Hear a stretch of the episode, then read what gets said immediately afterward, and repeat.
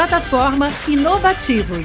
Diariamente, lideranças e especialistas de todos os segmentos do mercado abordam temas como gestão, tecnologia, inovação, sustentabilidade, empreendedorismo, negócios e comportamento.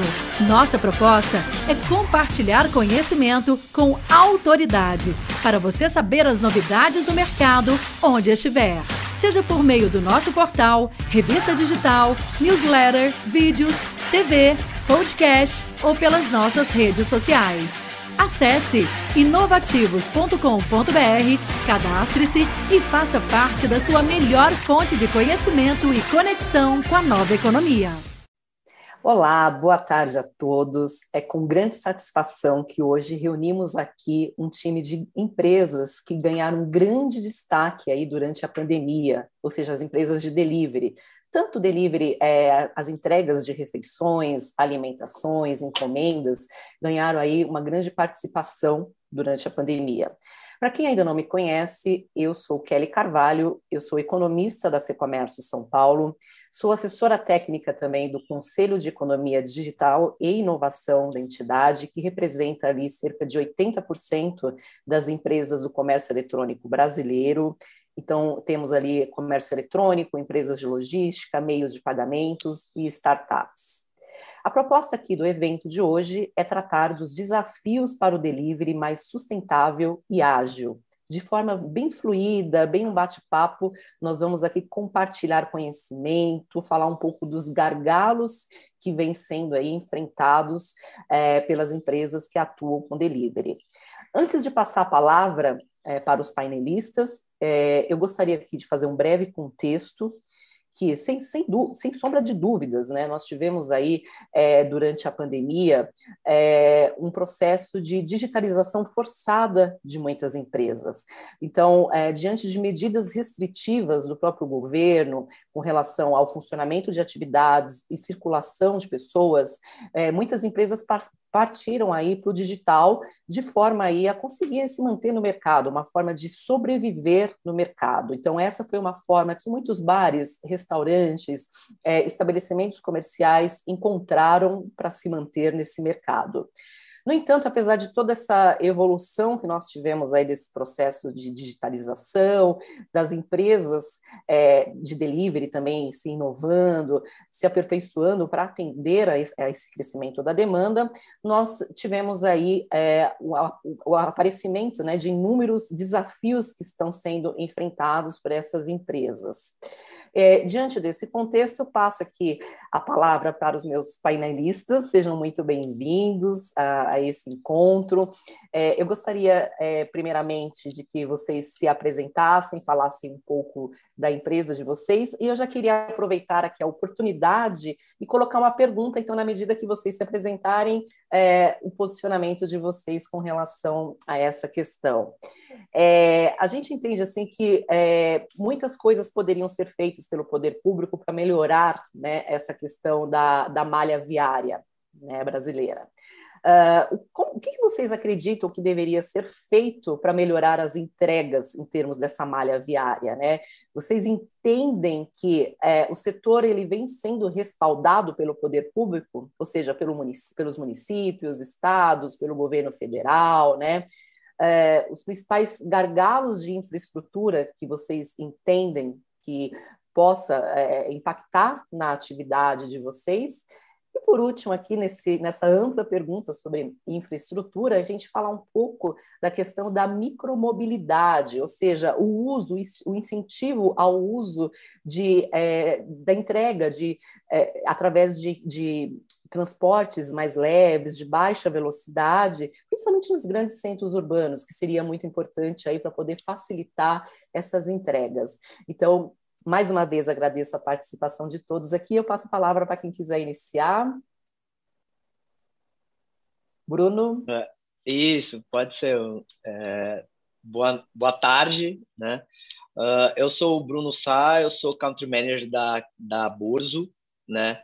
Uh, um rápido overview da empresa, a gente faz parte de um grupo russo, é, presente em 10 países atualmente, e a gente está efetivamente no Brasil desde 2018. é, tendo um, um, crescimento um pouco mais acelerado a partir de 2019, tá?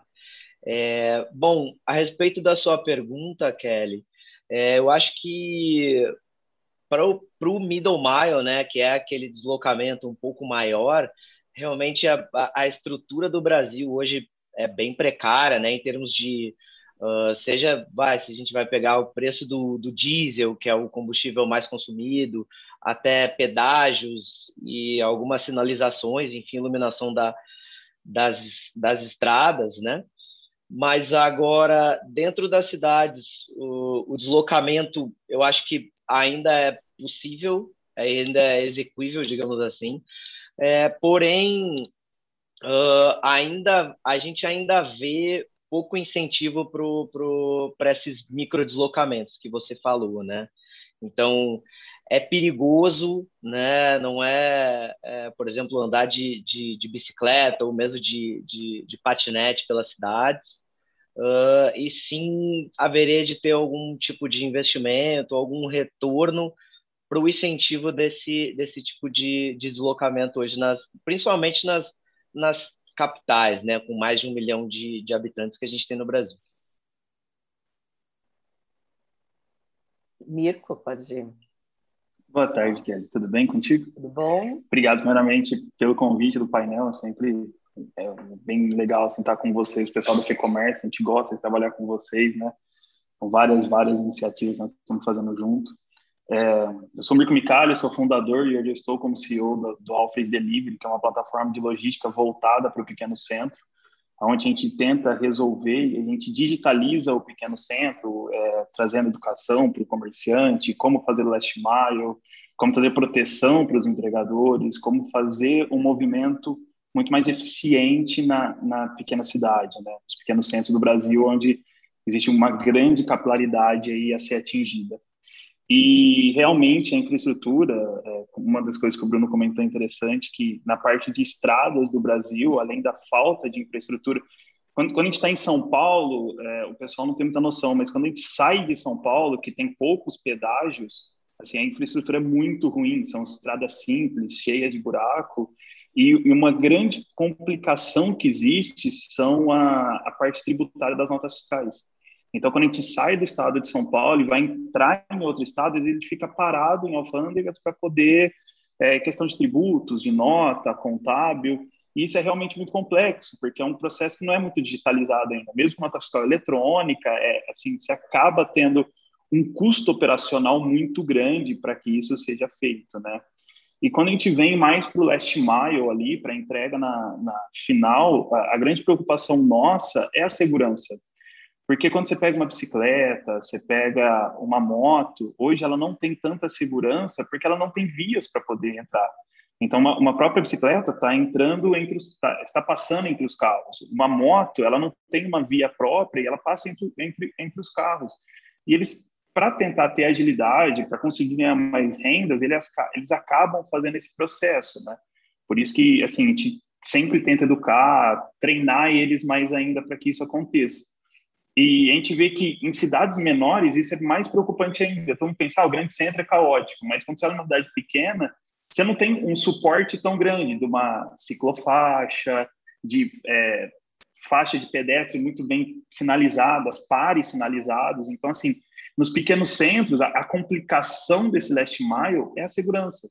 É, buracos quando chove não são vistos. Então, tipo assim, a gente percebe que sim, existe um movimento público para que isso seja melhorado, mas está sendo melhorado muito no âmbito de trânsito geral, não olhando para formas é, diversas que podem ser. Então, por isso que a gente vê tipo, patinete, a pé e de bicicleta, no grande centro vai, mas quando vai pequeno, o pessoal já não consegue aderir tanto.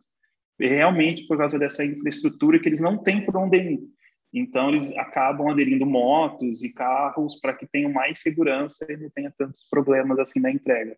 Então a gente, a gente olha, a gente conversa e vê que tem muita coisa para ser feita na infraestrutura interna de uma cidade e entre urbanos, principalmente em processos contábeis, fiscais, para que a gente possa ter muito mais agilidade, sabe? De poder entregar algo de São Paulo na Bahia e que consiga fluir isso, sabe? Por isso que a gente ferrovias poderiam facilitar muito. Então tem todo esse processo que a gente sabe quão complexo é.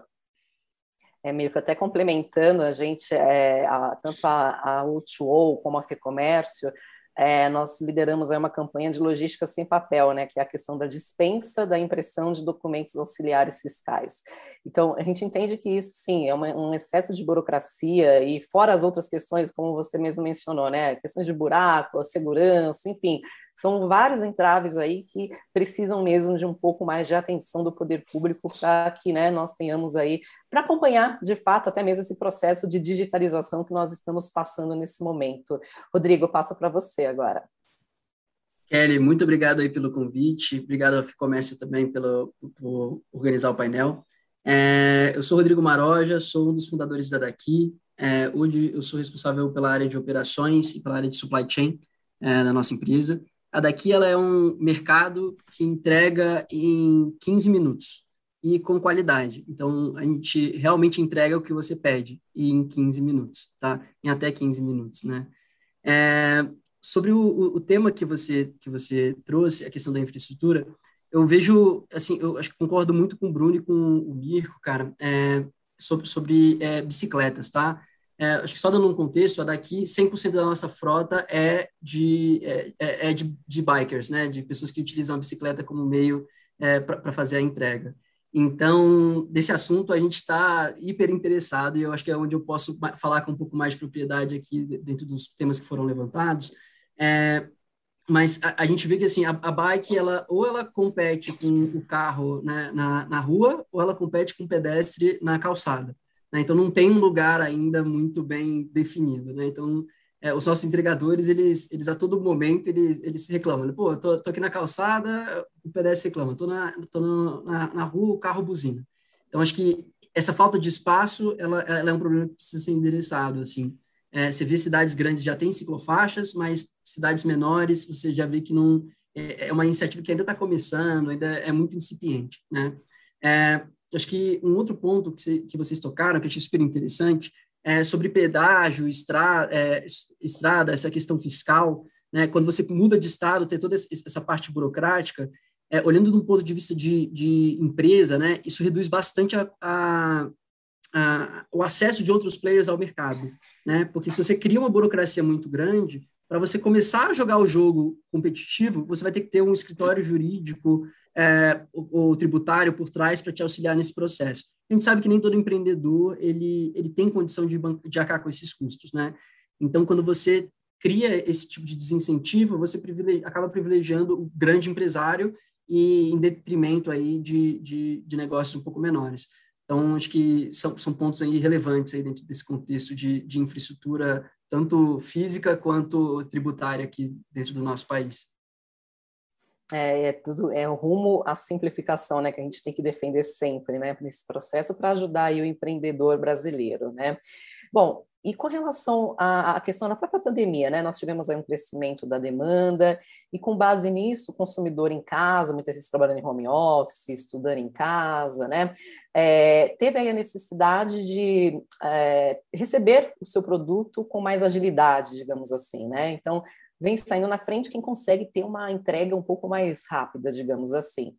É, o que, que, vocês entendem é, que as empresas precisam pra fazer para poder atender a esse aumento da demanda, a esse cliente, a experiência do cliente, que ele quer receber o seu produto de uma forma cada vez mais rápida, né? E se vocês entendem também que algumas parcerias poderiam, por exemplo, ajudar nesse processo, né? Como que poderia é, melhorar essa experiência do cliente. Cara, essa que eu gostaria de puxar a, a, resposta que o modelo da Daqui ele nasceu para isso, né? A gente viu que tinha uma oportunidade muito grande de fazer um pouco mais rápido e com uma qualidade melhor, né, do que o, os grandes outros players do mercado estavam oferecendo aí para o pessoal. Então a gente viu esse, essa oportunidade e resolveu criar um modelo de negócio baseado ponta a ponta nisso.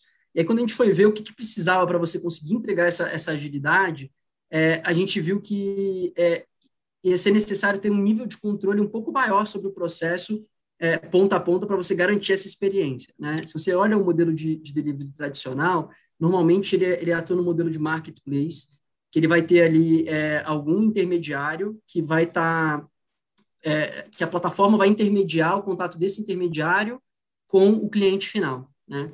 E aí, nessa relação, tem vários problemas, do tipo, é, você não tem visibilidade 100% do estoque do, do, produto. Às vezes, até quando você tem a visibilidade, o, o produto ele está lá numa caixa no fundo da loja. Então, você é muito difícil você garantir que o que está sendo é, oferecido é o que você de fato tem na plataforma. Né? Isso para um, um, restaurante é um pouco mais simples, porque ele não oferece tantos produtos para serem vendidos para um, cliente.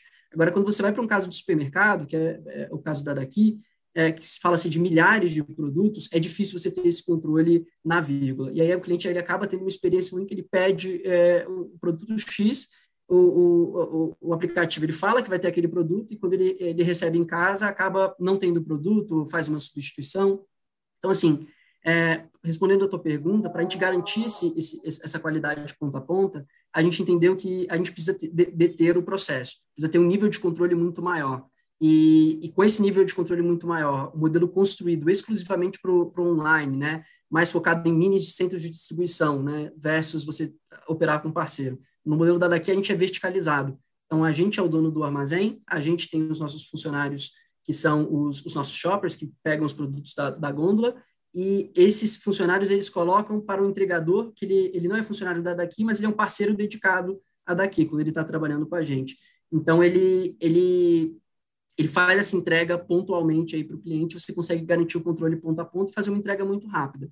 Se você não tem esse controle, é mais difícil você conseguir fazer é, é, esse garantir essa qualidade, né? Tenho certeza aí que o pessoal, cara, sofre bastante aí com essa relação, porque é, é, é complexo, é muito difícil você gerenciar um terceiro, né? Então a gente entendeu que se a gente fizesse ponto a ponto, a gente conseguiria fazer um processo é, mais eficiente aí, conseguir entregar é, com mais qualidade para o cliente final.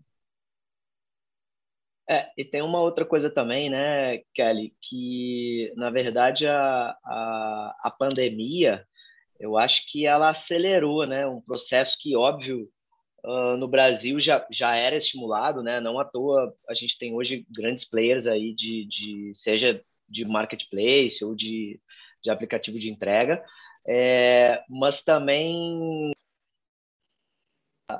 da pandemia acelerar um processo que estava, digamos, embrionário, né?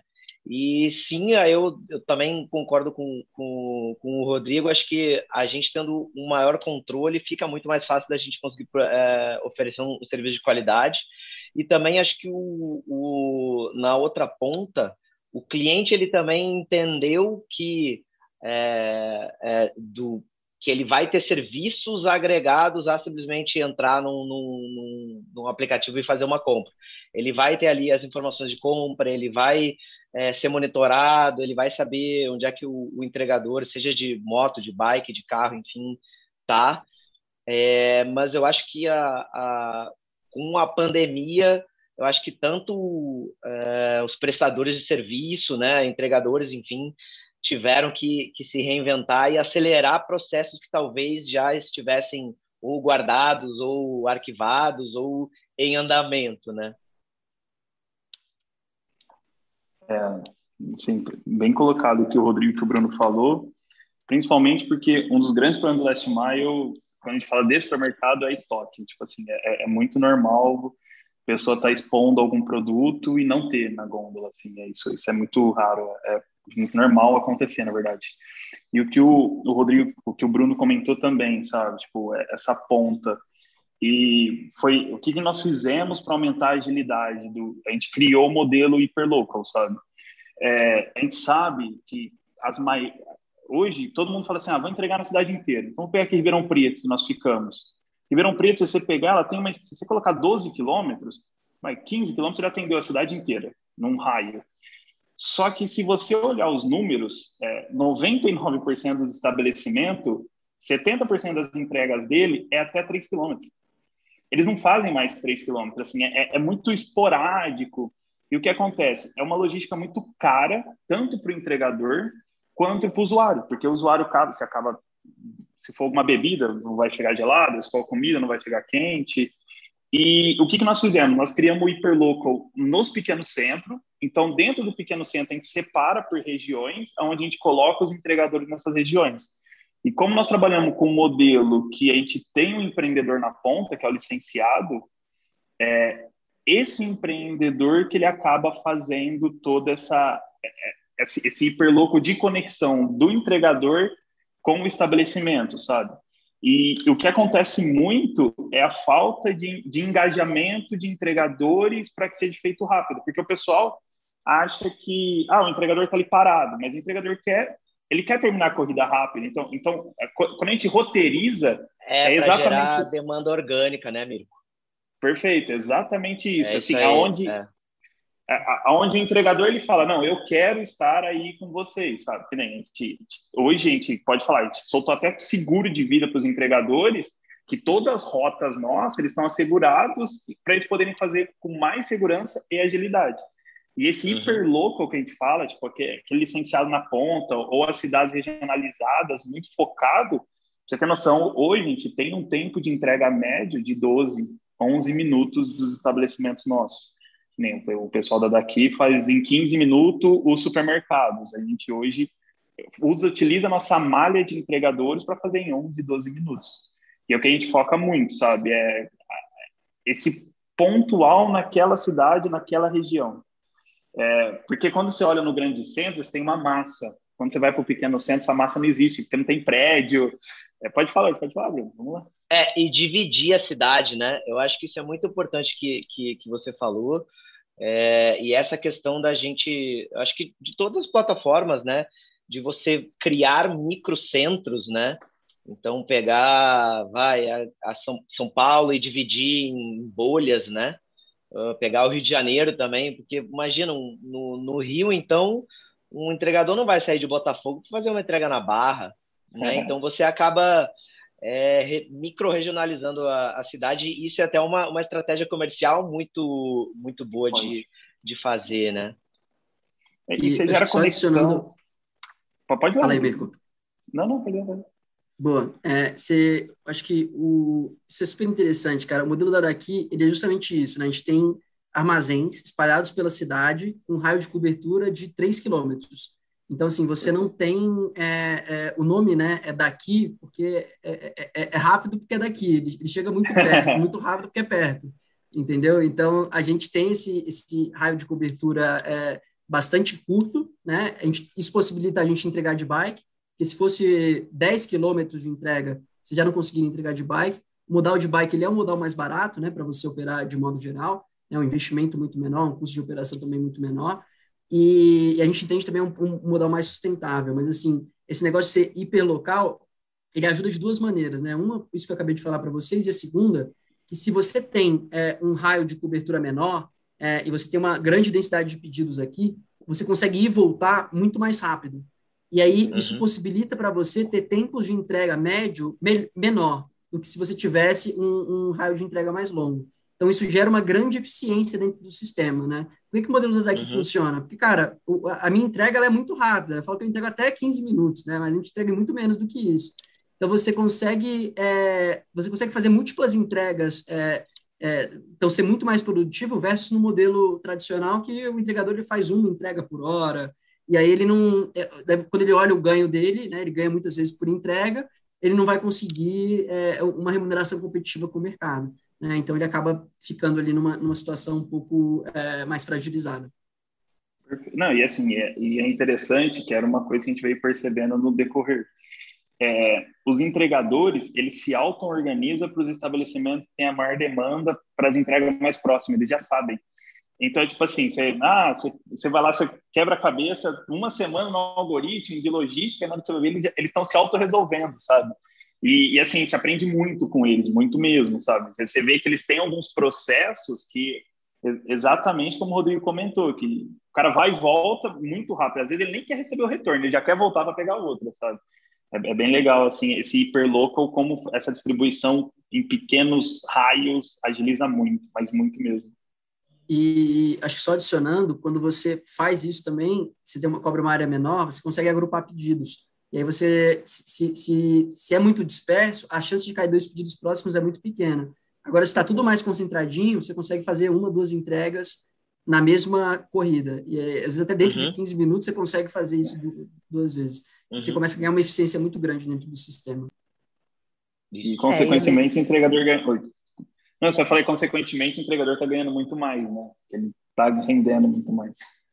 É, você dá um engajamento, né, para esse entregador, né? Ele, e, e, outra coisa, é, com a, com, a, própria pandemia, essa também foi a alternativa aí de geração de emprego e renda para essas pessoas, né? Então, é, elas começaram a, a perceber é, a importância de se organizarem para isso, fazer esse tipo de roteirização, digamos assim, né, para poder até mesmo aumentar os seus, seus ganhos, né, os seus rendimentos, né, e trabalhando em diversas plataformas. Então, isso é muito bacana também, né, que ajudou muito em termos de rendimento, né. E aproveitando isso. um pouco essa questão do, do, do dessa roteirização, de concentrar né, no raio é, mais próximo de entrega, né? A gente também tem um outro ponto que é a questão do, dos próprios aluguéis de galpões, né? Que são situados em algumas regiões mais estratégicas, né? É, vocês acreditam que assim isso cresceu muito durante a pandemia, né? Que foi uma estratégia encontrada aí pelas empresas para poder agilizar até mesmo essa questão da entrega. Vocês acham que existe esse, um risco de escassez é, desses ambientes mais apropriados para armazenagem né, dessa, dessas mercadorias, né? E como que vocês avaliam essa questão da, da infraestrutura desses locais, né? Tanto em termos para receber a mercadoria, para poder guardar, proteger, né? A questão de ter uma segurança necessária para guardar aquela mercadoria ali, e como que vocês também entendem né, a questão da importância dos centros de distribuição para o last mile, né, que é especialmente em bairros mais estratégicos, que é muito na linha do que vocês estavam falando, né, mas a gente falando, expandindo um pouquinho mais para essa questão dos centros de distribuição. Eu posso puxar essa também, porque o modelo da daqui a gente, a gente tem, né, centro de distribuição, então a gente está fazendo diversos aluguéis aí, Inclusive, é um, é um grande desafio, né? Você alugar é, centenas de espaços aí é, ao redor do Brasil é, é, super complexo você, você fazer é, isso em grande escala, né? Acho que, é, além dessa parte de, do, do, local, tem toda uma questão burocrática, né? Uma empresa nova, para você conseguir é, uma garantia para o aluguel, é muito complexo, né? Então, é, a gente, puta, esse foi um super desafio que a gente está se esforçando para caramba para conseguir resolver, mas é uma coisa que a gente ainda sofre bastante sobre a, a, adaptação desses locais a, a terem uma infraestrutura é, adequada, né? Na daqui a gente tem uma, um time de engenharia e, e de qualidade é, de, de alimentos, tá? Então, todo galpão que a gente visita, cara, a gente faz um super projeto, garante que ele vai ter ali todo, todo o layout é, de acordo com o, o, delivery, né? Então, já vai estar otimizado para o pedido chegar lá na ponta, você já montar o pedido da maneira mais rápida, ele já sair para entrega. Então, isso tudo, todo esse desenho já é pensado. E também a gente faz um check de qualidade, né? De garantir que o, o piso está adequado, o teto está adequado. É, tem, tem um monte de adaptações, tem que fazer o ralo, tem que ser um ralo específico para ele ser a prova de pragas, para não, é, não, não, entrar as telas, a, a, janela tem que ter telas de mosquiteiro para não para não entrar bicho. Então, assim, são uma série de adaptações que precisam ser feitas, mas para a gente garantir essa qualidade, porque a gente trabalha com alimento, né? Outras categorias, o nível de, de exigência é um pouco menor, então a galera consegue operar de uma maneira um pouco mais tranquila. Mas quando se fala de alimento, é, é realmente muito complicado e, assim, a gente tem um foco bastante grande é, nisso, porque também não adianta se entregar rápido se você não entregar um produto seguro para o cliente. Né? A gente acredita que esse é um pilar super importante dentro da nossa proposta de valor. Legal. É, o, eu até a gente na, na, na, na Bolsa, a gente não tem essa experiência de, de, de ter locais, mas a gente busca e ou entrega né, para clientes, enfim. E o que a gente vê é muito despreparo, assim, né? Em termos de até de, de infraestrutura, de ter alguém que é, faça o fulfillment ali, o picking, pack, enfim. E isso que você falou, Rodrigo, é super importante, assim, é, porque a gente, como a gente faz ou first ou last mile, é, chega, nossa, tem, tem vezes que o nosso suporte tem que ter muita paciência ali para é, conseguir ultrapassar algumas burocracias e alguma, e alguma falta de preparo desses lugares né? Ou são condomínios muito grandes, ou tem aquele jeitinho brasileiro, ou enfim, uh, e olha, uh, sei lá, outros lugares assim fora do Brasil, a, a, organização e até a estrutura em termos de chegada, de entrada, enfim, eu já fui visitar clientes que, olha, eu fiquei, eu fiquei 20 minutos só para entrar para uma reunião, entendeu? Então, tem vezes que isso é complicado, assim, ainda mais para o entregador. Eu imagino que ele quer sair, fazer, porque literalmente para ele tempo é dinheiro, né? E isso complica de vez em quando. E só respondendo ali a, a, a questão da Kelly, é, e daí, óbvio, de minha experiência, assim, eu não vejo esses locais como escassez. Agora, a pandemia nos trouxe um, um cenário diferente, né? Onde alguns espaços tiveram que ser adaptados para algum fim, né? Porque estavam parados ou foram desocupados, ou enfim. Então, eu não vejo como escassez, eu só vejo é, uma, digamos, ou uma transição ou uma adequação. É, o, assim, hoje o, grande problema do centro de distribuição, o primeiro problema é o mercado imobiliário brasileiro, que não é simples, né? Então, você pega uma empresa nova, igual o pessoal, igual o Rodrigo da daqui comentou, tipo, para eles conseguirem alugar, ou eles têm que ser na pessoa física, ou alguém tem que ser um fiador muito grande. Então, assim, já começa o primeiro problema de de distribuição é, é você acaba travando o mercado com os grandes players por causa disso, porque você não consegue capilaridade imobiliária.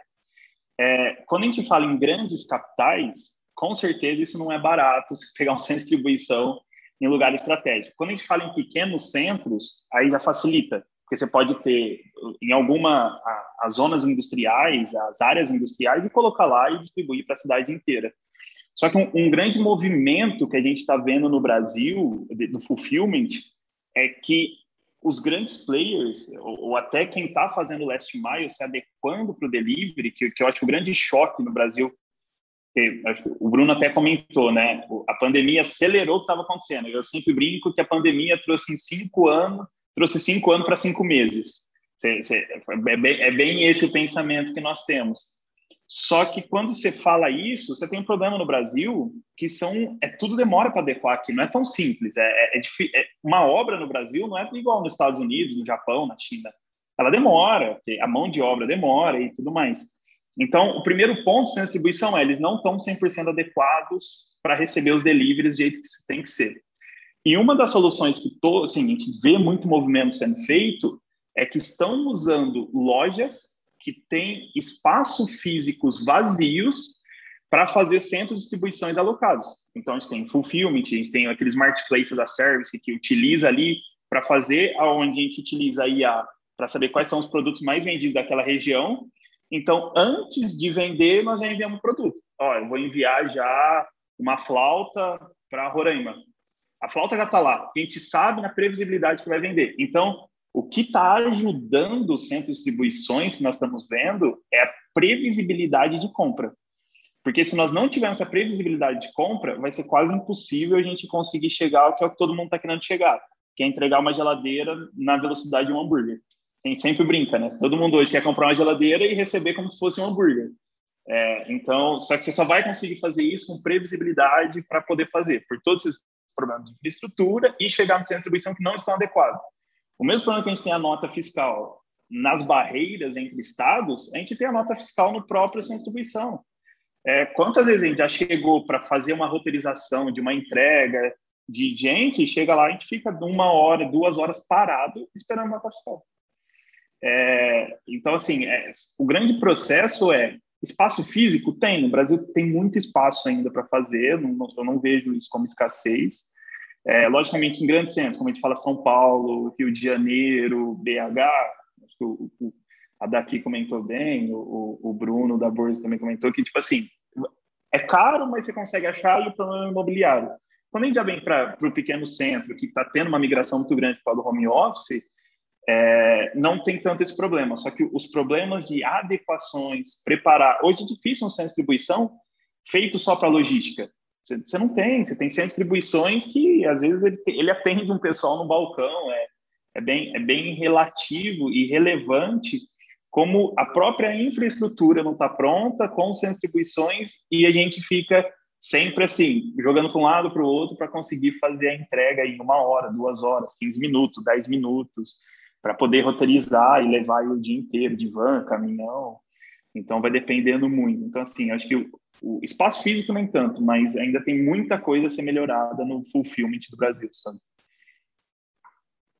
E vocês entendem assim que essa parte da, da questão tecnológica, né? Ela, o setor ele está bem estruturado, né? As soluções vocês entendem que as soluções existentes hoje no mercado, elas são acessíveis, são fáceis de se utilizar, ou demanda aí uma certa questão de uma, uma falta de mão de obra, de repente, no mercado, que a gente sabe que com a pandemia também está tendo uma escassez de mão de obra voltada para essa questão da tecnologia, né? É, então, assim, se o setor está bem estruturado em termos tecnológicos, então, ou se demanda, então, um aperfeiçoamento, né? E, e se, de repente, é, alguns fornecedores de soluções tecnológicas poderiam contribuir aí é, com o setor, né? Então, assim, tem, temos aí uma escassez de mão de obra, mas, de repente, é, um fornecedor poderia colaborar com isso? Como que vocês enxergam esse cenário? Posso puxar essa, então? Puxei, puxei. Eu vou puxar essa, a parte de tech agora. É, assim, um, um movimento muito grande que a gente está vendo, existe muitas soluções prontas no Brasil já, isso é bom. Então, assim, você consegue conectar muitos serviços prontos, tanto no Brasil quanto fora. Desde data, base, então, assim, você tem muita coisas prontas que você pode ir conectando. E um movimento muito grande que está acontecendo fora do, do Brasil e agora veio para o Brasil, que vai ajudar, é o no-coding. O no-coding é, mesmo quem não é programador, está conseguindo trazer soluções tecnológicas já plugando e conectando. Então, hoje, é, quando a gente pega, assim, mesmo com escassez de mão de obra, a gente consegue ir plugando várias, várias soluções já pré-prontas e arruma o core, entendeu? Então, você ganha muita velocidade nisso. Então, a gente fala assim, ah, eu vou criar uma empresa de logística, eu preciso fazer um sistema de roteirização? Não precisa, tem vários prontos. Depois você uhum. pode aperfeiçoar o seu e colocar o seu para dentro. Então, assim, até que é a base, acho que o pilar principal de todo mundo aqui, que a gente estava até falando de otimização, mas você consegue. O, o, bom do Brasil é uma coisa que, que eu falo com todo mundo. Ele tem problemas, então você tem oportunidade para poder trabalhar, isso é muito bom. E o bom é que o brasileiro ele é muito receptivo. Então, mesmo que você tenha concorrentes, é, tá todo mundo aberto a conversar. Você, você vê, eu acho que esse painel é muito claro em relação a isso. Todo mundo aqui trabalha no mesmo mercado, mas todo mundo aqui quer se ajudar, porque todo mundo quer ver um setor melhor. Então, e, e isso é muito bom. Então, a tecnologia com isso você consegue acelerar muito, entendeu? Às vezes até problemas que você tá, o teu concorrente fala, ó, oh, eu resolvi desse jeito porque estava com um problema aqui.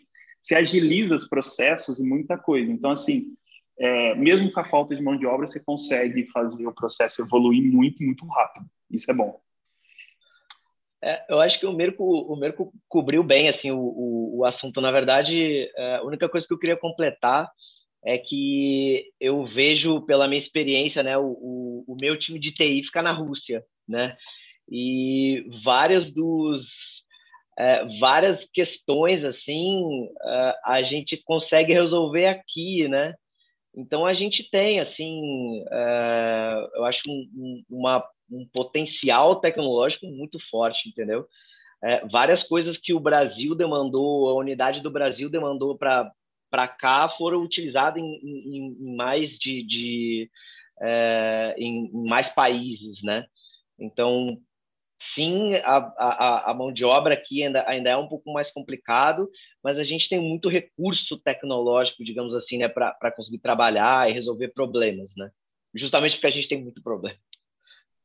Cara, eu, eu, eu, vou me permitir discordar um pouco de vocês, pessoal. Eu, assim, eu acho que na, na daqui a gente, assim, a gente tentou fazer muita coisa utilizando terceiros, assim, sabe? Tipo, software terceiro, é, terceiro para fazer parte do processo. Mas a nossa experiência, de modo geral, a, a gente achou é, aquém da nossa expectativa. Então, a, a gente acabou tendo que entrar muito mais em alguns assuntos que a gente não gostaria de entrar, ou pelo menos não com tanta é, profundidade, porque a gente não conseguiu encontrar soluções é, tecnológicas que a gente olhasse e falasse, cara, isso aqui vai entregar o que a gente está buscando. Né? Acho que a, a, gente tem um pouco de, de é, é, um pouco diferente, porque o, o, o, pelo processo ser muito rápido, se tem alguma coisinha que está engargalando, a gente precisa endereçar ela muito rápido. E aí, quando você tem uma plataforma terceira e você precisa que esse parceiro desenvolva isso para você, é, o tempo do parceiro desenvolver isso vai ser muito diferente do seu tempo.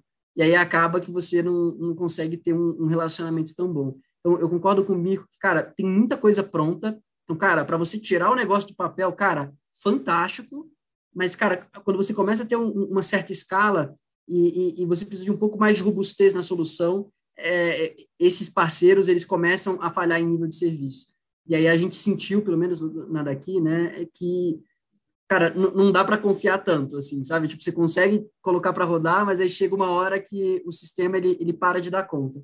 E, e, e quando ele parou de dar conta, a gente se viu, putz, e agora? Vamos ter que é, seguir para um dar um próximo passo e tentar ou construir uma solução interna ou enfim pensar em alguma coisa diferente. Esse processo ele não foi tão direto assim para a gente, acho que é, foi difícil. E, e, isso eu estendo até para fornecedores como um todo, né? Acho que o, o, o, nível de prestação de serviço do fornecedor ele, ele, ele é muito baixo, assim, de modo geral. Então, você olha, por exemplo, é, a gente trabalha muito com fornecedor de supermercado, né? E, e você vê, assim, o nível de serviço muito aquém do que da expectativa. E você acaba tendo que se estocar para você cobrir a ineficiência do, do, do teu parceiro que, que não entrega aquele nível de serviço que você busca, né? Então, no Brasil, isso é, torna-se quase que um custo Brasil. Então, eu tenho que ter ali um centro de distribuição gigante para é, estocar produtos para cobrir a ineficiência de, de, fornecedores de modo geral. Então, acho que é, tem os dois lados. Acho que, por um lado, é o no-code que você falou, Mico, ele, cara, ajuda para caramba. A gente tem um monte de soluções paliativas aqui que a gente utiliza também. Mas, é, quando você vai para um negócio mais robusto, que é o teu core business, Daí eu acho que é, essas soluções elas ainda não estão no nível de robustez grande o suficiente é, para entregar esse resultado. É, é, concordo plenamente contigo, Rodrigo. É exatamente. Tipo, dentro, de nós aqui, é, desde o dia zero, os códigos saíram tudo aqui dentro. Tipo assim, a gente, a gente não gosta de terceirizar para software house e nada. O core está aqui dentro. Mas muitas das coisas, quando você pega tipo um, um data, em vez de a gente criar um sistema de data, a gente pega tipo, um Tableau, coloca e facilita, sabe? É, é, muito essa questão da gente ir plugando é, essa, vamos falar assim, não o core, o core tem que estar contigo. É, e esse é o pior problema, porque o core é onde você vai ter que acertar, ajustar, afinar, é, principalmente com, conosco, né? Tipo, 15 minutos, 10 minutos, 5 minutos, se falhar alguma coisa nesses minutos, você falhou o processo inteiro, sabe? Tipo, tudo, não adianta nada a infraestrutura, entregador, se nesse momento isso falhar. Assim, eu, eu concordo 300% contigo que o core tem que estar dentro de casa. E, e tá difícil achar mão de obra. É, e a mão de obra tá, tá difícil e tá cara, né? Assim, né? Porque é o preço que se paga, né? Mesmo por uma mão de obra qualificada, né? E, infelizmente a gente está tá muito escasso isso no nosso país, né?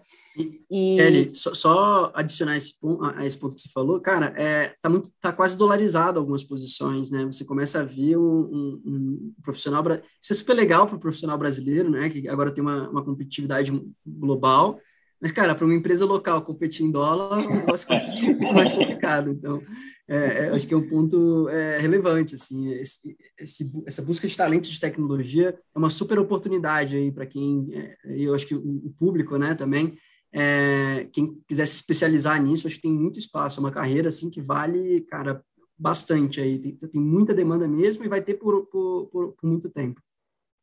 É, vou falar agora aqui um pouco de perspectivas, visão de futuro, né, para a gente finalizar, que infelizmente, porque acho que a gente tem tanta pauta para tratar, né, em termos de, de logística, do, do delivery, de uma forma em geral, que são assuntos assim que acho que cada pauta que a gente está tá, tá, tá tratando aqui dá um dia de evento aqui para a gente discutir, né? Mas eu queria ver com vocês o que, que vocês esperam aí do setor de delivery é, no curto, médio e longo prazo, né? Assim, quais são é, as principais tendências do setor, né?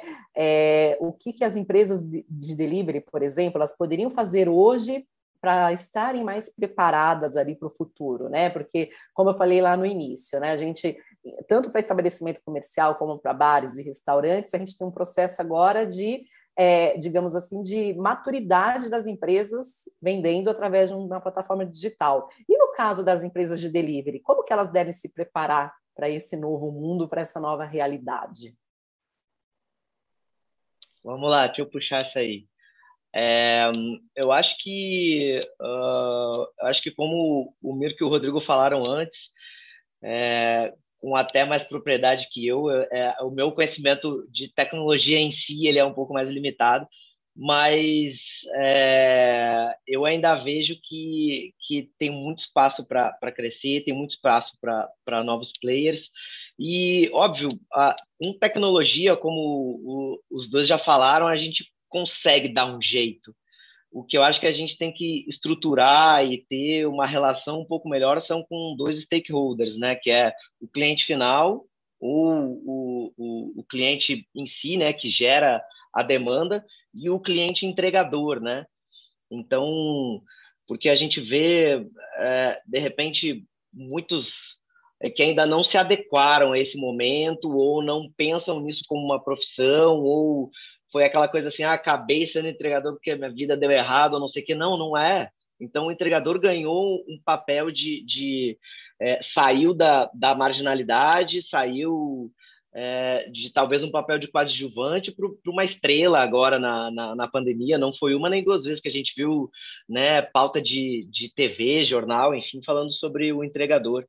Então, acho que é, esses dois stakeholders assim, têm que tem que tomar para si um, um, um, método que eles entendam que a, a, entrega também deve fazer parte do, do budget, do, né, do, do revenue, enfim, de, de tudo que a, que a empresa recebe. E mais do que isso, né, com o, é, tá aí a, a, a daqui para nos comprovar que cliente que cliente final que recebe uma, uma, uma entrega rápido, ele, é, ele tende a ser um cliente mais fiel, né? Então, é, uma coisa puxa a outra, né? Se recebe rápido, ele compra mais, se compra mais, tem mais entrega, se tem mais entrega, sabe? Então, é, é uma espiral boa de, de acontecer. Um, agora, falando especificamente sobre o, o mercado de delivery, é, é, de nosso lado aqui, a Boros vai, vai continuar crescendo, a gente vai expandir para Salvador agora semana que vem e mais quatro cidades ainda até o final de outubro. Então a gente vê esse esse é, um cenário super positivo agora para esse final de ano e óbvio que com as restrições de, de, de, do Covid diminuindo, né, a vacinação aumentando, a gente vê que de repente esse novo normal que a pandemia trouxe vai passar a ser o normal, né? Então a gente não vai mais precisar usar o novo na frente. E realmente esse processo que bem o, o Mirko comentou, acho que foi trazer, né, de cinco anos em cinco meses, é, foi foi positivo, né? Se a gente conseguir olhar de uma perspectiva, vai do entregador, de negócios e de, e de, e de ter mais pessoas satisfeitas com um é, business que antes era deixado meio de lado, que é a entrega. Ou específico de, de, de só alguns é, players, né? Kelly, vou, vou seguir depois do Bruno. É, acho que eu, eu, gostei bastante da divisão que ele falou, né, do, do entregador, do mercado. Acho que vou seguir algo parecido. É, no quesito entregador, assim, o, acho que eu vejo uma tendência muito forte de valorização desse profissional. Tá? Na linha do que o Bruno comentou, é, e essa valorização em algumas frentes, tá? Acho que primeiro, cara, uma, uma maior, é, um, um, olhar mais apurado do poder público em relação ao entregador, né, na linha de trazer algum tipo de formalização maior para a profissão. É, hoje eles ainda estão em, em, limbo jurídico de alguma maneira, né? Tem ainda alguns modelos, mas é, nada 100% é, claro e definido. Então acho que esse é um ponto importante dentro desse mercado. É, é e ainda dentro uma... disso, talvez também a, as leis trabalhistas, né, Rodrigo? alcançarem Perfeito. um novo modelo, né? Porque se é você isso. for se você for pensar a CLT, né, as, a, a, a, regra da carteira é de, vai, me corrige, mas eu acho que é de 1960, não é de 1970. Então, é uma coisa antiga ainda, né, que tem que alcançar, eu acho que é bem isso que você falou. Perfeito. Assim, acho que até a IBO2 tem várias discussões nesse sentido, né, aí focadas nesse, nesse tema, né, a gente inclusive participa dessa discussão, é, então a gente entende, cara, é, essa é uma discussão super importante. Um segundo ponto muito importante, ainda na questão de valorização do entregador, é você dar condições dignas para esses profissionais, né? Se você se você olha hoje, né, muitas pessoas ficam aí sentadas no meio da rua, é, expostas ao sol, sem nenhum tipo de, cara, é, infraestrutura básica, né? Não tem lugar para ir ao banheiro. É, o, do modelo da daqui, esse para mim, putz, é uma das coisas que me deixa mais feliz, assim, da gente ter é, essa estrutura física que a gente consegue ceder para o pessoal um lugar para eles carregarem celular, para eles beberem água, para eles poderem sentar, descansar. A gente cede é, as bicicletas, que eles conseguem utilizá-las para fazer um deslocamento mais seguro, né? Porque se você deixar a, a, bicicleta, a manutenção da bicicleta a cargo do entregador, muitas vezes ele não tem condições, ele acaba precarizando a própria ferramenta de trabalho dele.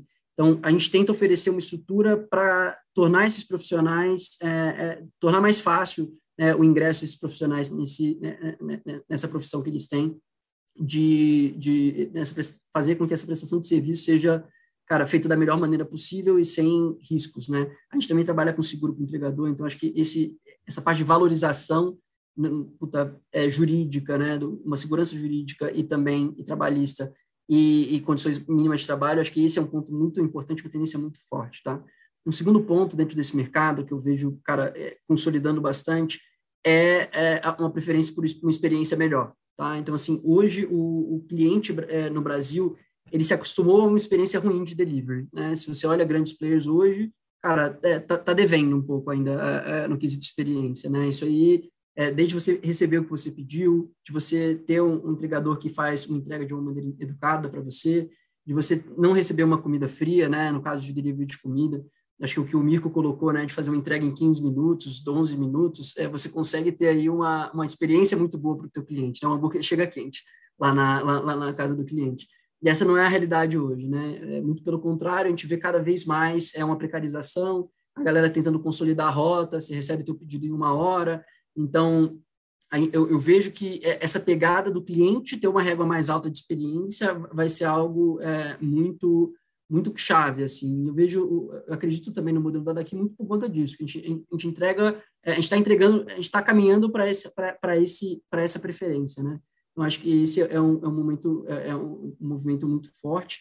E eu acho que cara é, tem tem uma questão também sobre precificação né? O, o mercado brasileiro ele tem é, a, gente, a, gente, tem uma sociedade muito desigual. Então você hoje tem poucas pessoas com, com, muito dinheiro, né, que conseguem fazer um desembolso elevado no delivery, né? Então eu, eu vejo o delivery barateando o, o, o, o custo total da experiência para ele conseguir é, a, a, abordar mais clientes. Hoje a gente ainda tem um, um, mercado muito sustentado a partir de promoções, né?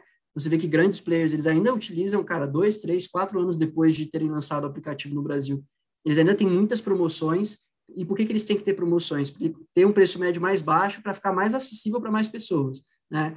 Então, acho que essa busca por eficiência, ela vai ser também uma grande alavanca aí, é uma grande questão aí dentro desse mercado e que vai incentivar, é, vai, cara, influ, influenciar bastante nos desdobramentos que a gente vai ver aí ao longo dos próximos meses. Então, acho que esses três pontos aí, eu acho que vão ser pontos bastante fortes aí para a gente ficar de olho no futuro. É, assim, a questão do, vou pegar, vou seguir na mesma linha, então, para a gente seguir o pensamento. É, eu, só que, antes de tudo, quando a gente pensa no mercado de delivery, eu vou falar do mercado antes do entregador, que eu acho que é muito importante. O mercado de delivery nunca foi valorizado. É, é um mercado que todo mundo acha que não tem que pagar pelo frete. Todo mundo acha que frete é um custo. Só que, assim, ninguém vê o frete como um serviço que alguém está prestando de pegar o produto, não importa o que seja, e levar para a pessoa. Sendo que você pega as maiores promoções, se você for olhar, como o pessoal faz growth em hacking e tudo mais, é o produto custa 100, o frete custa 10, eles colocam 110 com frete grátis. Tipo, não, porque não é valorizado o frete no Brasil. Só que isso mudou. Isso mudou porque os entregadores começaram a ter mais voz, os entregadores começaram a falar. Isso é muito bom.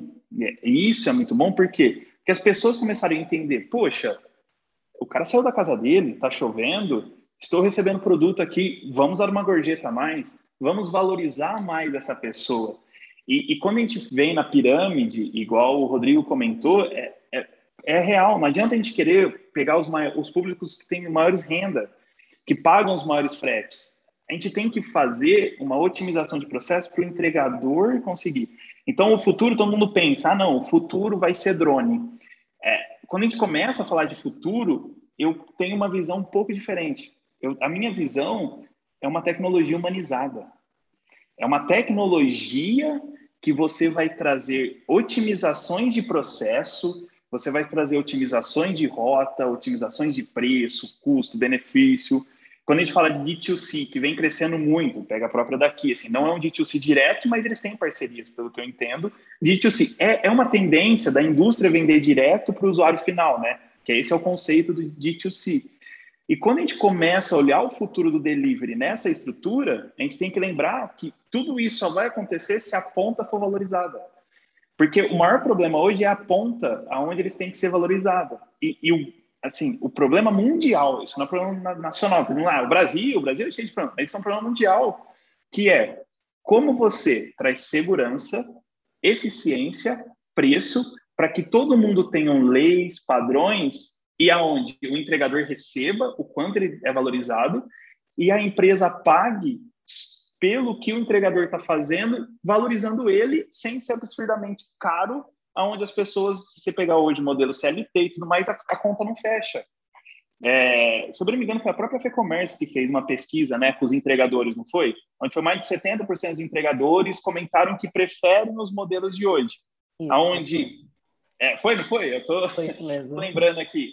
Aonde os, é, é, é, é, interessante essa pesquisa, porque os entregadores falam que hoje conseguem dar mais estudo para os filhos, conseguem uma moradia melhor, conseguem ter uma vida melhor, porque os aplicativos propuseram para ele uma economia compartilhada, aonde ele não vai ser aquele aquele aquele desvalorizado. Acho que o Bruno colocou isso muito bem, que tipo, ah, eu vou ganhar lá mil reais por mês e vou ter que fazer um milhão de corrida. Não, fizer um milhão de corridas, vai ganhar relacionado a um milhão de corrida. Então, olhando o futuro, é, quando a gente olha o futuro, a gente, não, a gente tem que olhar o que está acontecendo agora e tem que olhar a história. E a história é, a tecnologia em si não vai resolver tudo. A tecnologia, os aplicativos não vão resolver tudo.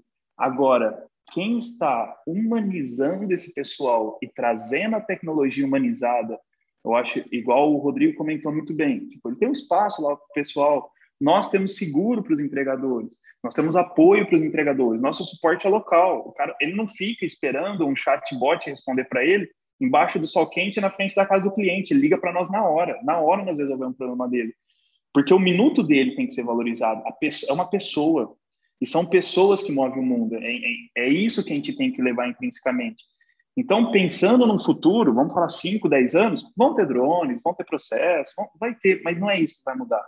O que vai mudar é quando a gente conseguir conectar a tecnologia, fazendo ela ser tão humanizada, que é tão eficiente e tão volátil o, a, o recebimento para que ele receba mais quando ele está em horário de chuva e receba valores adequados para ele em dias normais, que é, é onde todo mundo busca. Eu acredito que, assim, se a gente pegar toda a nossa conversa hoje, as três empresas aqui estão buscando isso, que é o quê?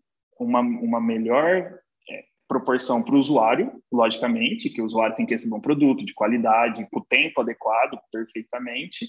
Um melhores preço para os estabelecimentos, porque não adianta nada hoje a gente fazer o entregador ganhar muito e o estabelecimento não conseguir pagar as contas, porque a gente tem que lembrar que hoje os microempresários é o que movimenta o país, que são os maiores empresários, a quantidade de microempresários no país é muito grande, a gente tem que ensinar eles a fazer essa conta e que o entregador esteja é, que ele possa ser escutado, que ele possa ser representado e que ele possa crescer. E a tecnologia unindo os três. Então, uma tecnologia humanizada é o que nós acreditamos muito daqui, vamos falar, cinco anos, onde todo mundo acertou algoritmos, modelos, previsibilidade, fazendo acontecer de uma forma que a gente possa chegar em casa em segurança, a gente possa vender mais e saber que não está sendo pago, e que o cliente entenda todo esse valor, porque ele começou a escutar muito pessoal. Então, assim, eu, eu, é muito mais um movimento de consciência e tecnologia humanizada do que achando que nós vamos ter robô na rua entregando, que se a gente está falando que a infraestrutura brasileira, os buracos, a gente não consegue passar de moto, como que a gente vem com carro, drones, entre outras coisas. A gente sabe que vai chegar lá, a gente sabe, vi de grandes players dos Estados Unidos fazendo, mas assim, tem muito chão ainda para chegar quando a gente olha tem muita mão de obra ainda que precisa crescer. É, essa tecnologia humanizada é muito importante. Não é que a tecnologia vai substituir né, a pessoa em si, né? ela vem de uma forma para poder ajudar a, resolver um problema, né? dar uma solução, né? mas não pensar nessa questão de substituição. E acho que um ponto muito importante também das plataformas aqui, que durante a pandemia, é, teve, teve-se aí uma preocupação muito grande com é, a, a, própria condução dos entregadores, né? Tanto que foi criado até um guia de entrega segura, né? que Sim. tinha todo o objetivo aí de proteção desses entregadores para não, é, não se contagiar aí com, com, a, com o Covid-19, enfim, uma série de orientações que foram dadas, né, e até mesmo os aplicativos ajudando os entregadores aí, fornecendo equipamentos, álcool em gel, eu acho assim, que tem todo um processo, né, que vem sendo feito, sim, pelos aplicativos e, e, e, claro, o poder público tem que enxergar dessa forma e muito bem como foi colocado aqui, inclusive em termos de, de modelo de, de, de, trabalho, porque não, não é uma CLT, não é uma modalidade de trabalho que se enquadra num regime de CLT, por exemplo, né? A gente tem que ter é, é, uma, uma modernização, é, entender que esses entregadores eles têm ali, eles estão eles estão ganhando a sua renda, tem a, flexibilidade de trabalhar nas plataformas, tem a flexibilidade de montar o seu horário, né? Então, assim, as plataformas vêm sim se preocupando e eu acho que isso é muito importante. Bom, gente, infelizmente estamos chegando aqui ao final desse webinar. É, eu queria muito agradecer a participação de cada um de vocês, do Bruno, do Mirko, do Rodrigo. Acho que tivemos aqui um debate é, excelente. A gente começou aqui um, um, debate muito bom, como eu falei antes, dava para a gente falar um dia todo sobre esse assunto, né? É, temos assim, mas é exatamente isso. Acho que a gente, os, os desafios são grandes ainda que vão enfrentados pelas empresas, mas também existem muitas oportunidades, né? Tem muito trabalho para a gente fazer aqui em conjunto. E eu gostaria mais uma vez então agradecer a vocês que participaram aqui do nosso evento e também a quem está nos assistindo. Muito obrigada e acessem as nossas redes sociais, a rede da Associação Brasileira Online to Offline e também da FEComércio São Paulo. Lá nós temos todo um conteúdo é, em termos de orientação empresarial, também voltado para a questão do advocacy, que é muito para defender a questão até mesmo da melhoria das condições das plataformas, questões trabalhistas, enfim, toda essa parte também a gente vem discutindo muito em conjunto com a O2O. Então, acessem essas plataformas plataformas e lá nós temos todas as informações. Mais uma vez, muito obrigada e até uma próxima. Obrigado, Obrigado pessoal. Boa tarde para vocês. Obrigado. Boa tarde. Plataforma Inovativos. Diariamente, lideranças e especialistas de todos os segmentos do mercado abordam temas como gestão, tecnologia, inovação, sustentabilidade, empreendedorismo, negócios e comportamento.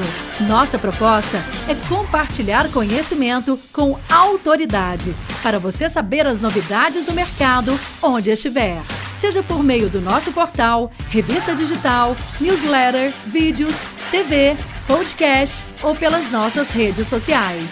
Acesse inovativos.com.br, cadastre-se e faça parte da sua melhor fonte de conhecimento e conexão com a nova economia.